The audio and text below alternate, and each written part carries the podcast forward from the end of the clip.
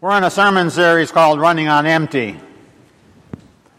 The reason for this series is because people are worn out, people are drained, people are fatigued, people are exhausted. And you can add any number of synonyms that you can think of for the word empty. I just got tired to keep looking. Please take out the sermon notes that have been prepared for you. I would like you to raise your hand if you identify with any of these words. If these words characterize your life, or you have felt like any of these, just raise your hand. Busy? Overloaded?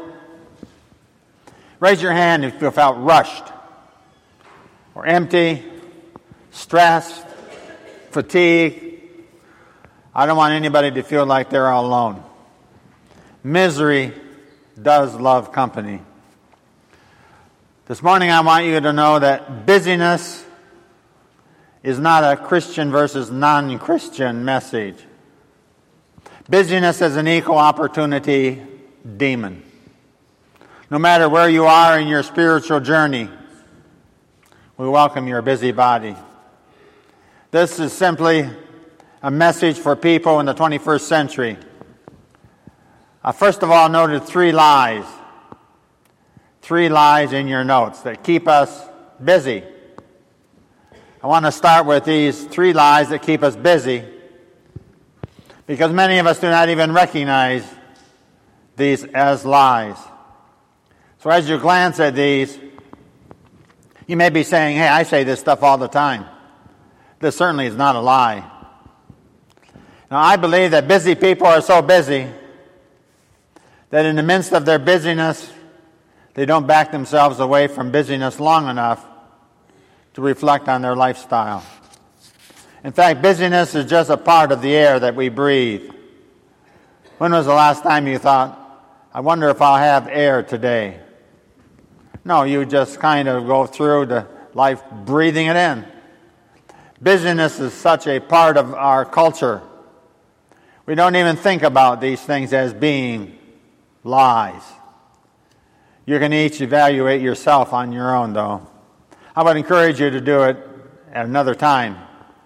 Because if people would look over your shoulder, you would tend to lie in your answers. The first lie, number one in your notes there's not enough time to do everything. That's a lie. There's not enough time to do everything. There's another name for this, too if there were only a few more hours in my day. The truth is that there is just enough hours in your day that God wants for your day. He designed it. So when I am feeling there is never enough time, somebody is mismanaging of their time. Is it God or is it you? What would you guess? When you come to the point that you're thinking, there's so much to do. This is a lie that fuels your busyness. Number two, the second lie in your notes is this it's just a busy season I'm in right now. This is one that pastors use so much. It is busy just for a season. And you know how seasons are. They're always coming to the end soon. Warm weather, right around the corner. I can see good times coming. When this season is over, we're going to get back to life as it was. That's a lie. Busy people don't have seasons. Busy people have one season. It's called busy. But it's not really the season that is busy, it's the person that is busy. Busy addicts, of which many of us are, just do not like to admit that we're busy addicts. A busy addict is always looking for an opportunity to score, to score their drug of choice, which is more activities. So, two lies. There's enough, not enough time to do everything, and it's just a busy season that I'm in right now. Lie number three in your notes. This is really important. This is really, really important. This person, this meeting, this opportunity. is really important. Therefore, we are constantly feeding our busyness. And what complicates this even more is that we think of this as really important when other people also in our world think it's pretty important too. And other people transfer their urgency, so then it becomes our urgency and emergency. Their problem, and it becomes my problem, gets on my to do list, on my calendar. You look at these three lies that many of us do not even think of as lies, as you have come to believe, being part of the air that you breathe. You take these lies, you place them into our culture today. So you develop a false view of busyness. Let me refocus our thoughts now for a few moments. The view of busyness by looking at God's Word. Look at Luke 10, verse 38 to 42. As Jesus and his disciples were on their way, he came to a village where a woman named Martha opened her home to him. She had a sister called Mary who sat at the Lord's feet listening to what he said. But Martha was distracted by all the preparations that had to be made.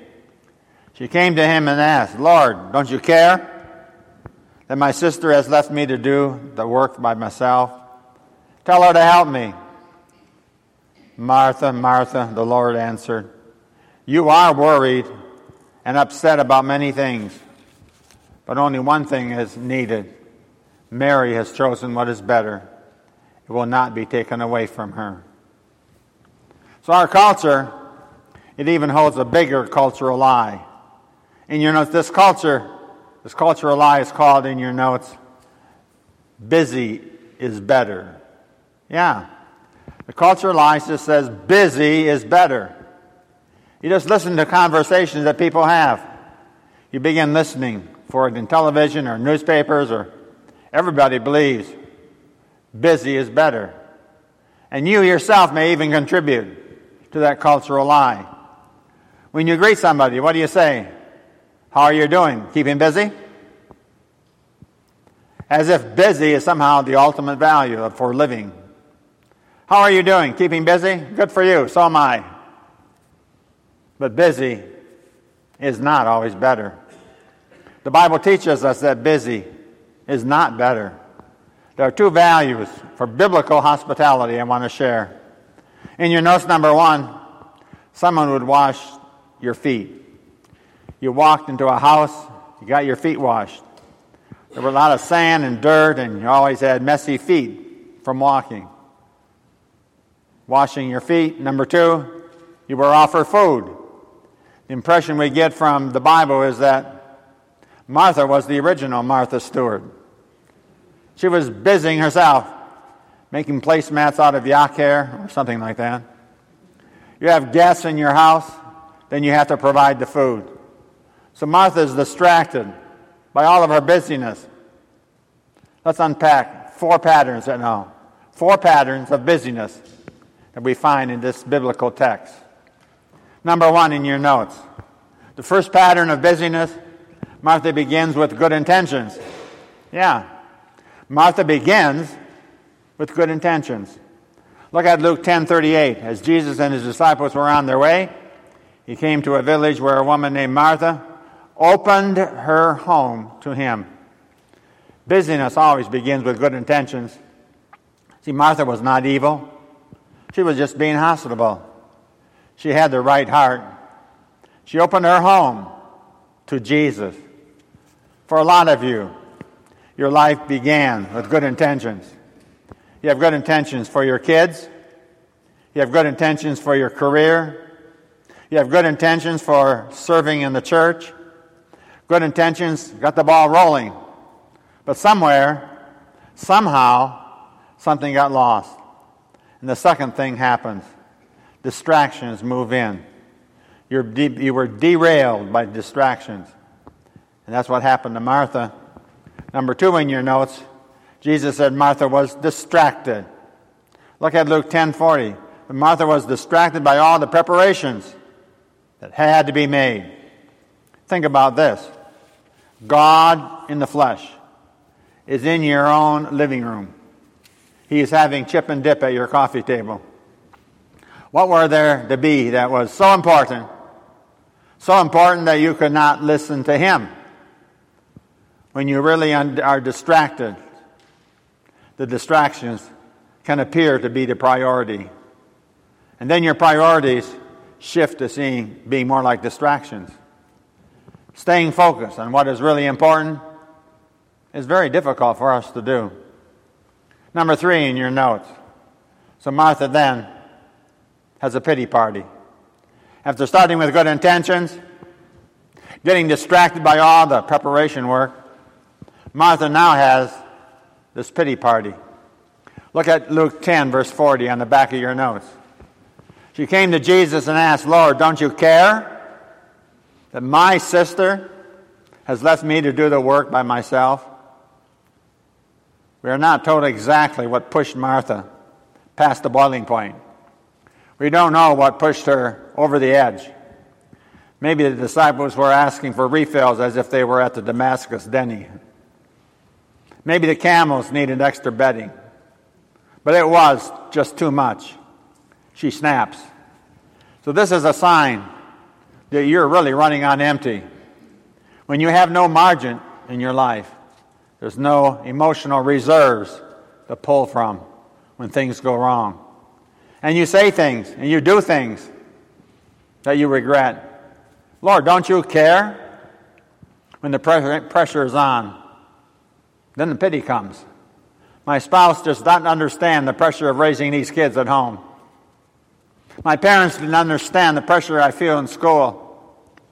My friends didn't understand the pressure I have paying all these bills. My parents don't understand this is a league game. No one understands how hard it is. That is a pity party. Number four, after the pressure and the pity, Guess what's just around the corner? In your notes, Martha develops resentment. Busyness always leads to resentment. Martha has another classic line there. Looking at Luke 10, verse 40 Tell her to help me. Jesus, tell her to get a little more like in sync with my agenda. If Mary was only like me, Jesus, your feet would already been washed. You would be eating already. We would have trimmed your beards. We'd be kicking back and watching Dancing with the Samaritans.